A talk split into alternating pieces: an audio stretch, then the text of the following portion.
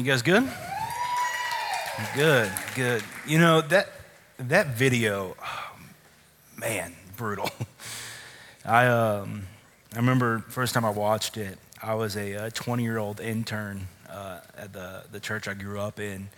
I was like, oh man, that's sad, but it was a good video. And then uh, I remember the video a couple weeks ago as I was prepping for this sermon and I uh, started watching it. And I was in the student venue by myself, uh, just working at the bar. And uh, as I was working on the sermon and I watched this video, I just started weeping, right? Like I'm just crying. I got like the snot bubble thing going on. Like we're in a bad spot.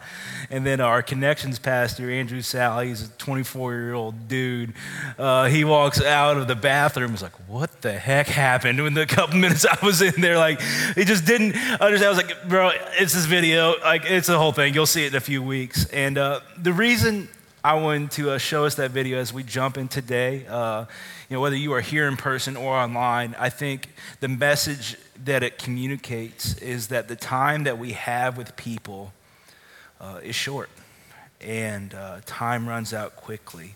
So, how do we make the most of that time? See, today I'm going to talk really practically towards parents, but I do believe that this is a sermon, this is a subject that ultimately the steps that we're taking can apply to anyone in any relationship that you're in, whether you are a boss, a friend, a leader, a mentor, a coach, a teacher, a coworker. I think it applies all over the place. So uh, when you hear all this parent talk, I want you to know that this does apply to everybody uh, that, that is in here because no matter who you're with, time is running out. And one of the things that we push so heavily is this gen ministry here at The Rock because we want families to find what matters. And one of the philosophies that we have for that is the kind of thinking orange, uh, which is where we take the yellow light of the church.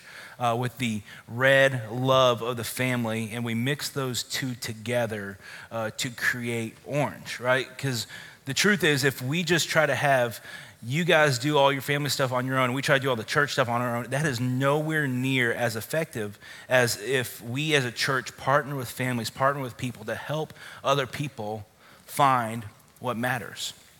And this is easily something that is one of the most important things we do because we do believe that people will have an influence on other people. I mean, that's just how it works. Like, I think about family life for me, there's been things that I have been influenced by my family. For example, I'm a Notre Dame fan because my dad is a Notre Dame fan. And that's sad for me because it's been 28 years of pain, right?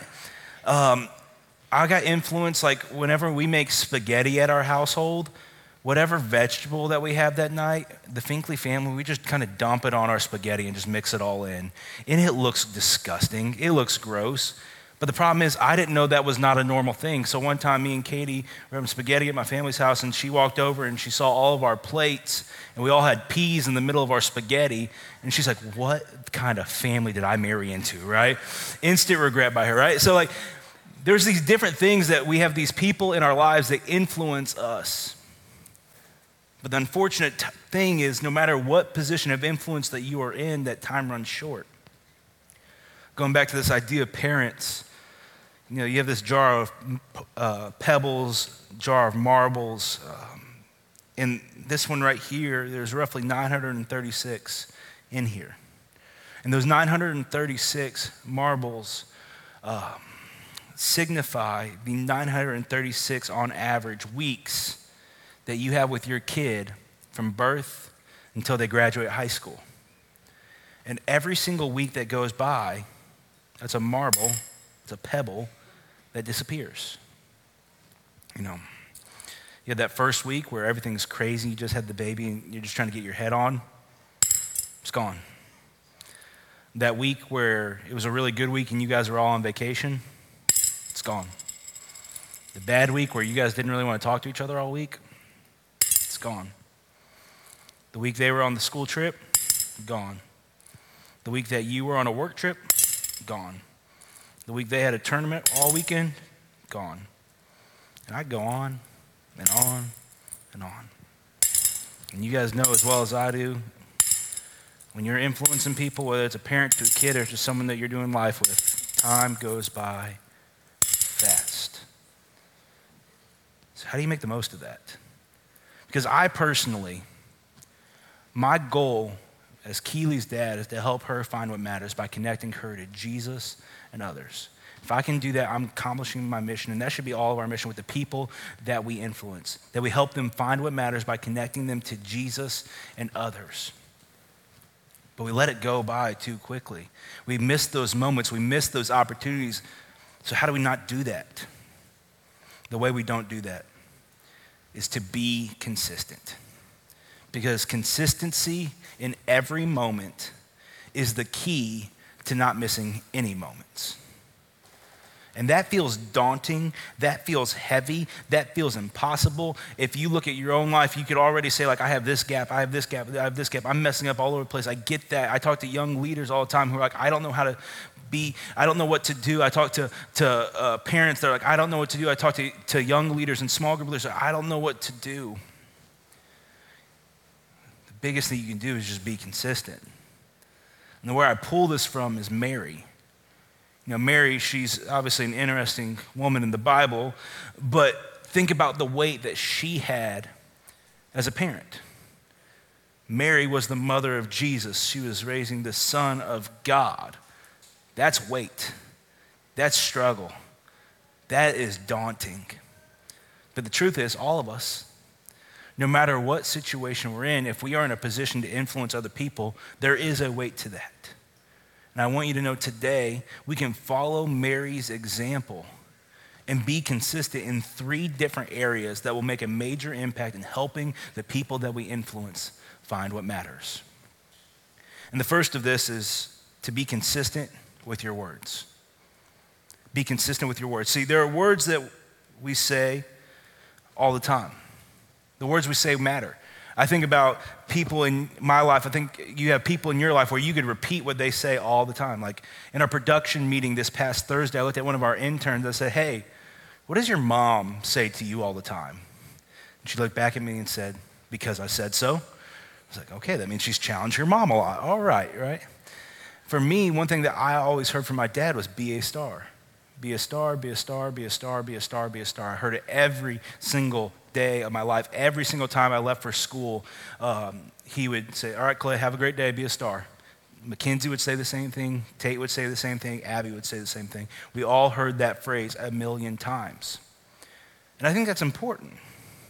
I think that's important for us to recognize because when I'm thinking about what I need to consistently communicate to Keely, I want to think about things that stick in her head that she remembers forever. Because what you say to the people that you lead, whether it's a kid or a coworker or whatever, that is something that will make a difference in their life in the short term and in the long term. It'll be a short term reminder, but a long term memory. Mary, she had a great example of this in Luke chapter 1 where she gets told that she's going to have Jesus, and she breaks into this song of praise. And it's this really powerful uh, kind of song slash scripture that I want us to read together in Luke chapter 1, verse 46 to 55. It says, Mary responded, How my soul praises the Lord, how my spirit rejoices in God my Savior. For he took notice of his lowly servant girl, and from now on all generations will call me blessed. For the mighty one is holy, and he has done great things for me. He shows mercy from generation to generation to all who fear him. His mighty arm has done tremendous things. He has scattered the proud and haughty ones. He has brought down princes from their thrones and exalted the humble. He has filled the hungry with good things and sent the rich away with empty hands. He has helped his servant Israel and remembered to be merciful. For he made this promise to our ancestors to Abraham and his children forever. Why is this her being consistent with her words? Because if you look there, not a lot of it is repeating or anything like that. But if you think about the context of how this scripture was written, you know, this is Luke writing it post Jesus' death, later years on. So, and Luke was a guy who was a doctor, who was a physician, and he was a guy who really liked to get into details of things. If you look at the book of Luke, it's very detail driven. So, chances are he got his information from a direct source or a, a very direct uh, offset source where he could get this information. So, if after all these years, Luke was able to look at Mary and say, Hey, tell me about what's going on. And she was able to recall this song. What that probably means is this was something that she repeated constantly. She said it um, maybe when she was working around the house. She said it when she was maybe as a lullaby to Jesus. She might have said it as a moment of joy where she would break into this song. And what was happening is these words were a consistent reminder for Jesus who God was. What are the words that you are consistently saying, communicating in your household? Are they communicating who God is? Are they communicating what He's done? Are they communicating how He views us? Are they communicating that that is a priority in your household? You know, kids, they're like uh, parrots, right? They'll repeat what you say. They'll notice it, they'll repeat it. Kids are way more perceptive than you ever realize and they pick up on everything. So, what you're saying does make a difference in their lives.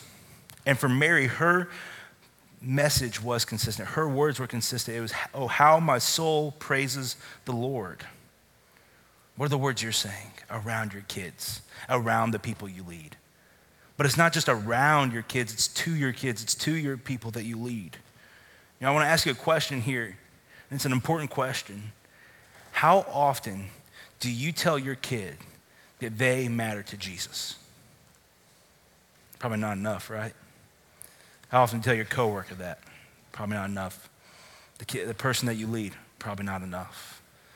I know I don't say that enough to the people in my life. But how would that change their life? How would that affect them? How would that mm, uh, change their identity in the phase that they're in life? How would that change their situation that they're in in life right now? It would make a huge difference. But see, this is where the idea of orange comes in once again. Because a lot of times, with this idea of telling people that they matter to Jesus, we fully depend on the church to do that. And I'll be honest with you guys, right here on this stage, there's not enough time in the year for us to do that to the level that people need. And here's how I know this there's a chart, a statistic that Orange came up with several years ago. This is the stat the average church has only about 40 hours a year to influence. The average parent has 3,000 hours per year to influence. That is why it can't just be the church, and that's why we also realize we want to partner with you guys to accomplish this mission. You guys are in the best position to influence the kids in your life. You're in the best position to influence the people in your life. You have way more time than we ever will have. So we want to do everything possible to help you guys do that. But it also starts with you guys saying, hey, this is who God is, and you matter to Jesus. And once you start doing that, that's going to make a difference. And it might take time, it might take some adjustment. You might have to change what things look like in your house, you might have to change what dinner looks like. You might need to change your vocabulary at the workshop. You might need to stop the gossip at work, but you can do it. And as you begin to do that, you will really be able to communicate the second thing that we need to be consistent with, which is love. We be consistent with our words, then we be consistent with our love. I'm going to have a moment of transparency here with you guys. Uh, I uh, originally, when I was working on this uh, sermon, I, uh, I was going to bring a yo yo on stage, and I bought a yo yo, like $15 yo yo. So, you know, it was a serious business, right? And I practiced with that yo yo for a week. Yo yoing is much harder than people tell you it is, right? Like it is, that is not an easy skill to pick up fast. So I, I, I, uh, forgot the yo yo at home so I wouldn't have to yo yo in front of you guys. But let's just go on this little mental journey together. Let's get our imagination on, right? So let's just say I have a yo yo in my hand, right? And right now, it's a lot like family. Sometimes things are very close, things are great, things are happy, everybody's good. And then there's other times where family feels like it's far away. And you have uh, this, this, this distance between you. But with a yo yo, there's one thing that connects you at all time, right? And that's the string, that's the line, that's the rope. The family is the same way. Whether you are close or you're far away, there should be one thing that constantly connects you, and that is love. And that love is what will bring them back close eventually. It might be a while, but it'll bring them back close eventually. And that's how it is for us. Everything is not going to be perfect, but we do need to love in every situation that we come across. You know, Mary, she had a fantastic example of this. See, there was this big event that went on uh, for their culture and what was going on in their lives at the time. So they went and traveled to this event. They were all there. And then after they were there for a little while, they left. And as they were leaving, they were traveling for a few days. And Mary and Joseph, they started to look around and they realized Jesus was not with them. They're starting to freak out. You can imagine they lost the Son of God, like no big deal, right? They're freaking out. They're nervous. They're like, they lost my kid. So they backtrack all the way back to the place that they came from. And when they got back to the place they came from, they ended up at the temple and they found Jesus. Now, there's several different responses some people could have. Some people would say that if their child ran off for three days, they would go up there and uh, hug them and never let them go. Others of you would quickly bring out the belt. Uh, depends on your parenting style, right? Um, but you have this situation terrible situation, nerve wracking situation, right? Very scary for Mary. She's probably feeling like a horrible parent at this point. Feels like she's really screwed up. But there's something that Luke catches here that, man, it just blew my mind and I loved it. Luke 2:51, it, it says this. This is at the end of the story. Says, Then he went down to Nazareth with them and was obedient to them. But his mother, who is Mary, treasured all these things in her heart. Now, I was trying to do a little inferring here, so this is just me imagining. So just go on this with me for a second. I wonder if Luke wrote that last line because he could just kind of see the joy and the love on Mary's face as she told him this story. Or he could just tell that each moment that she had with Jesus was truly special to her. And I think that's the life we need to live. Whether it's good or bad, we need to love every single phase the people that we are leading are in. Because when it comes to relationships, when it comes to kids, when it comes to coworkers, when it comes to people you mentor, when it comes to, to people that you coach or you teach, it's not all to be perfect. There's going to be ups, there's going to be downs, it's going to be all over the place. But the one thing that you can continue the thread throughout, no matter what, is love. And that love will allow them to grow in each phase and continue on to the next one. A great example of this is the phase timeline. Orange put this together to give people an understanding of how a child grows up. And I want us to walk through some of these various points of this timeline to talk about some of the ups and downs of raising a child together. So, um, as someone who works, who has, has a one year old, works in kids ministry, works in student ministry, works in young adult ministry, all sorts of things like that, I got a pretty good idea of how these different phases go uh, in my personal life. So, let's just walk through these together. So, this is the timeline. They're born at the very end, and it's great. You have that child born, and you love that baby more than anything in the world, right? You have this whole thing unlocked in you, and you're just like, wow, this is something special. This is different. And then three months of waking up at 3 a.m. happens, right? It's not that you don't love that baby, but you miss sleep. And then they turn one, and then they start sleeping through the night. And you're like, hallelujah, praise God, life is better. And then they turn into the terrible twos. And they're like little minions burning down your house at all moments. You're like, what is happening? And then they turn to five year olds. They go to kindergarten, right? And you have this sweet moment where you send off your little child and they have their little backpack on. You're sitting there at the door crying, and it's just this cute family moment, right? And then they turn into second graders. And let me tell you, second graders know how to get underneath your skin. They will eviscerate you. They are very mean. You want to be a, a, a, real leader in someone's life, go be a second grade small group leader. Get, experience truth right there. They will not hide anything from you. And then they kind of mature a little bit and realize, hey, I probably shouldn't say everything that comes to my mind, only some things. And they turn into fifth graders, and life is better again. And then they transition into sixth grade, middle school. And for some reason, when they turn into sixth graders, there begins to be a smell that emits from their body that could only be classified as like nuclear, right? Like it is horrible. And then they turn into eighth graders. And they, they figured out how to use deodorant, so life is better. And they turn into these like little adults as eighth graders that still have to be driven around everywhere. So you like you to hang out with your kid all the time. You have a great conversation with them. They have the fun of an adult. They have the conversation of adult, but the, the fun of a kid, and, and it's it's awesome, right? And then they turn 16. And you have another great family moment.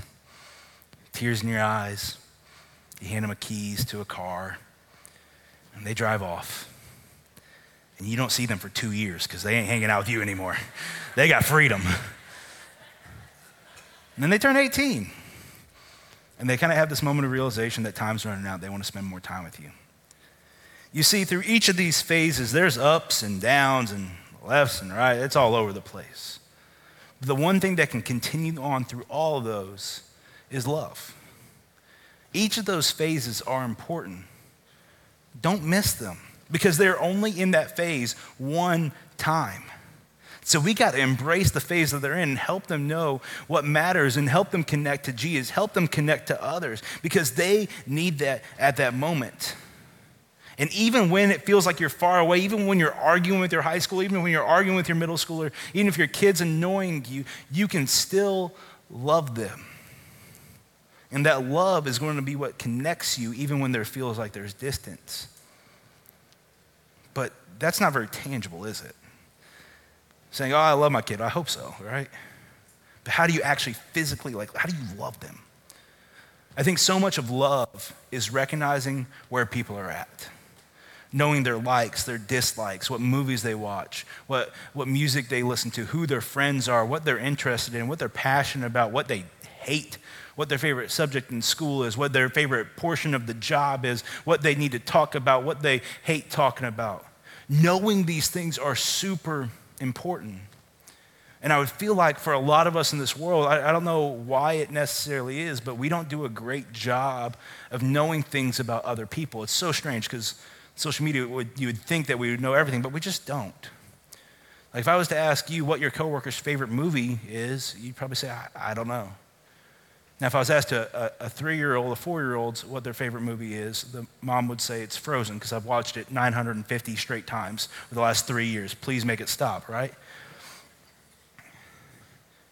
But there's these different things we got to know. And I, I want to encourage you if you're a parent and you're in here going, man, I just don't know enough about my kid right now. I don't know enough about them. We got a great resource for you at the, at the phase wall. There's these little books that do a great job of asking you questions about your child and their stage, and it'll really give you a great understanding of what's going on in their life. And that's important because this is what I believe. The more you know about someone, the more you'll be able to know how to love someone. You'll know when to give them space You'll know when to step away. You'll know when to go talk to them. You'll know when to just sit there and listen to them. You'll know when to just go spend time with them. You'll know when to just let them kind of sit and do their own thing. You'll know when to challenge them, but also know when to give them grace. But if you don't know what's going on in their life, you'll never know how to actually love them because there'll be that barrier of knowledge.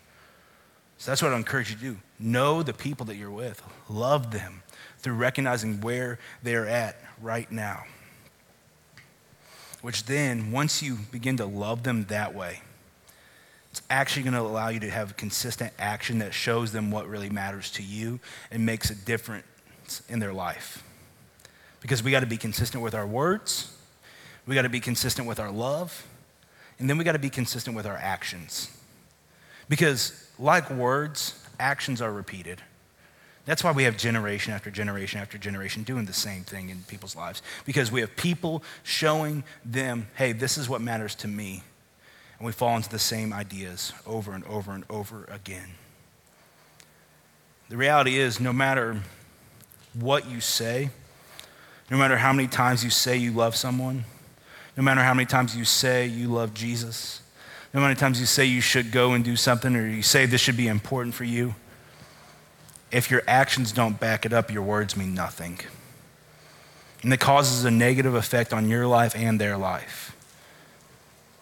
I got to say, time, it runs out quick when you're not doing the right things.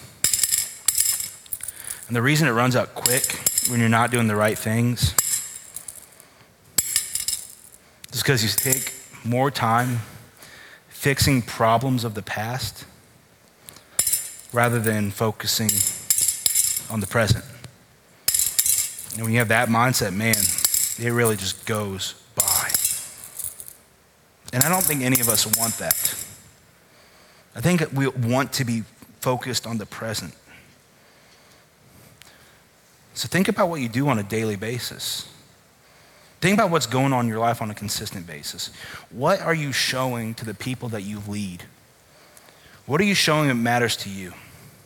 What do they need to see you doing? You know, a big example for me for this was scripture reading. I knew every single day waking up, I would walk upstairs, I'd enter the living room slash kitchen, and I would see Josh Finkley sitting at our table eating an Eggo waffle, watching Mike and Mike in the morning on ESPN, and drinking a Diet Coke at 6:30 in the morning. But I'd also see him reading his Bible during that time. And then every single night I would go to bed, I would see my mom sitting on her chair reading her Bible. And yes, they would say, Hey, Clay, read your Bible. Hey, Clay, you need to be in your word. Clay, did you do your connect time? They would ask me these questions, but because I saw them doing it, that made a bigger impact on me more than anything. Because I saw tangibly how important it was in their life. And that's what this consistent action is all about. What are you really committed to? I'm gonna challenge you look at your daily disciplines. How are your words and your actions matching up? And please make sure that they are. And that's something that, I'll be honest, is, is it's easy to be committed and consistent when things are going well. It's really hard when things are going bad. Because when things are going bad, you just kind of want to run away from everything. You want to run away from the discipline. You want to run away from the consistent action. You just kind of want to do your own thing and just kind of give it up for a while. And I think that's one of the reasons I'm so impressed with Mary. Because Mary, she was very consistent with her actions. She stayed committed to what she believed in, which was God. And we know this because there's a story, obviously, about Jesus dying on the cross. It's an amazing moment in our lives. It's the thing that changes our lives forever, but for her, it's got to be one of the worst nightmares of all time. Because she's standing there looking up, seeing her son hanging on a cross for crimes he didn't commit, for the sins of all of us, in pain and hurt she knew that was God's destiny for him. She knew that was God's plan for him. And at that point, she could have easily looked at God and said, God, this isn't right. This isn't right for him to be up there. Why are you letting this happen? I'm done with you. But she didn't do that. While everyone else was scattering away while everyone else was running away. Mary stayed consistent with her actions. She stayed committed to what she believed in. She stood by that cross because she knew what really mattered. And that's such an impressive thing that I think we all need to step into and say, what am I really committed to? What am I really believing in? What are my actions really showing? And doing those things, yes, it will be hard. But you know what else is hard? Doing the wrong things and seeing the negative effects of them. So I'm going to challenge us today to respond with our actions. Think about the people that you are influencing today. That might be your kid. That might be a coworker. That might be a kid you coach or teach. That might be a grandkid. And if you're like me, you have a gap in one of those three areas, whether it is words, love, or action. Take a moment and think about where is my gap? Where am I struggling? Where am I not succeeding? And then take a step to improve. It will take time, it will take effort, it won't be easy to do, but it will be worth it because the relationship will be stronger and you will be able to help whoever you're leading find what matters. So maybe today, what you need to do is just tell your kid that they matter to Jesus. Maybe today you need to take a moment and recognize what's going on in the person you lead's life. You just need to ask them a question about what's going on so that you can love them. Or maybe you need to say, tomorrow morning at 6:30 a.m., I'm gonna be sitting at my table reading my Bible for the people that get up, they can see what I'm doing. Because this is what I'm committed to. And when I say that, that might feel daunting because you're worried about time running out. And it will. And like I don't have any way better to say it. It will run out because no matter how good or bad we're doing, time still goes. Time still passes. And we keep losing more and more time. I want us to make the most of it. And there's pressure on that. And you might think to yourself, what if I make a mistake? You are going to make a mistake. You are going to mess up. It won't be perfect. But Mary wasn't perfect either. She made mistakes. She sinned. But she still raised Jesus. I'm not saying your kid's Jesus. I've been with them in Kids Rock. They ain't.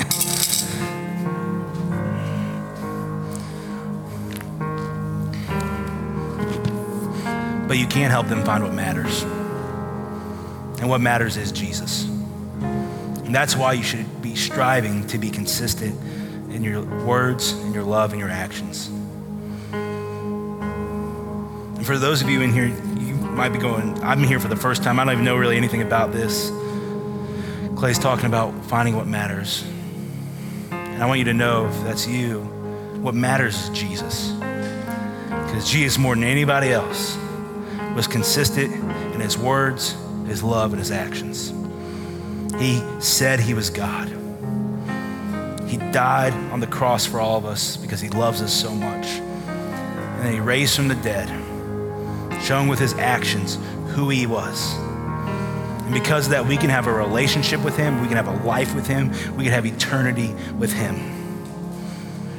And I want you to experience that what's going to happen is when you experience that, you're going to go, wow, this is a better life than I could ever imagine. And then you're going to want to go help someone else do the same. And that's where I'm going to challenge you then to be consistent with your words or your love and your action. There's lots of responses for us today. Maybe it is just as simple as telling your kid that they matter to Jesus. Maybe it's taking communion to remind yourself how great and how consistent Jesus really was. Maybe you need to have that moment at your seat where you say, Jesus, I, am choosing to follow you because of who you are and what you've done. Maybe you want to make the decision to get baptized. We got a team that would love to take care of you. And I got to challenge you guys today with this as I finish up. I want you to make a decision to respond today, to make a response in this moment. But don't let it stop there. Be consistent. Jesus, I'm grateful for you. I'm grateful for what you're doing. Lord, help us to be consistent. Help us to have the right words, to have the right love, to have the right actions. Jesus, we love you. Amen.